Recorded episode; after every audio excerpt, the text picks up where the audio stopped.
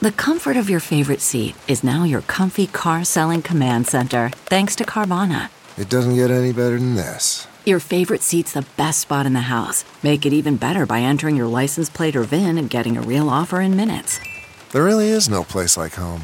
And speaking of home, Carvana will pick up your car from yours after you finalize your offer.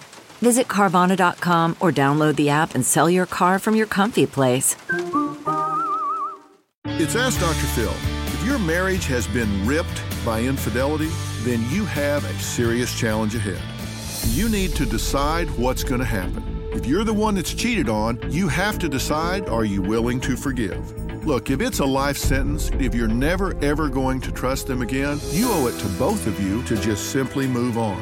And maybe that's the best thing to do. Not every marriage is meant to survive infidelity. But if you decide that you want to fix this, you've got to be willing to bury the hatchet. Doesn't mean you're stupid or you forget, but you've got to be willing to start fresh and give the person a chance.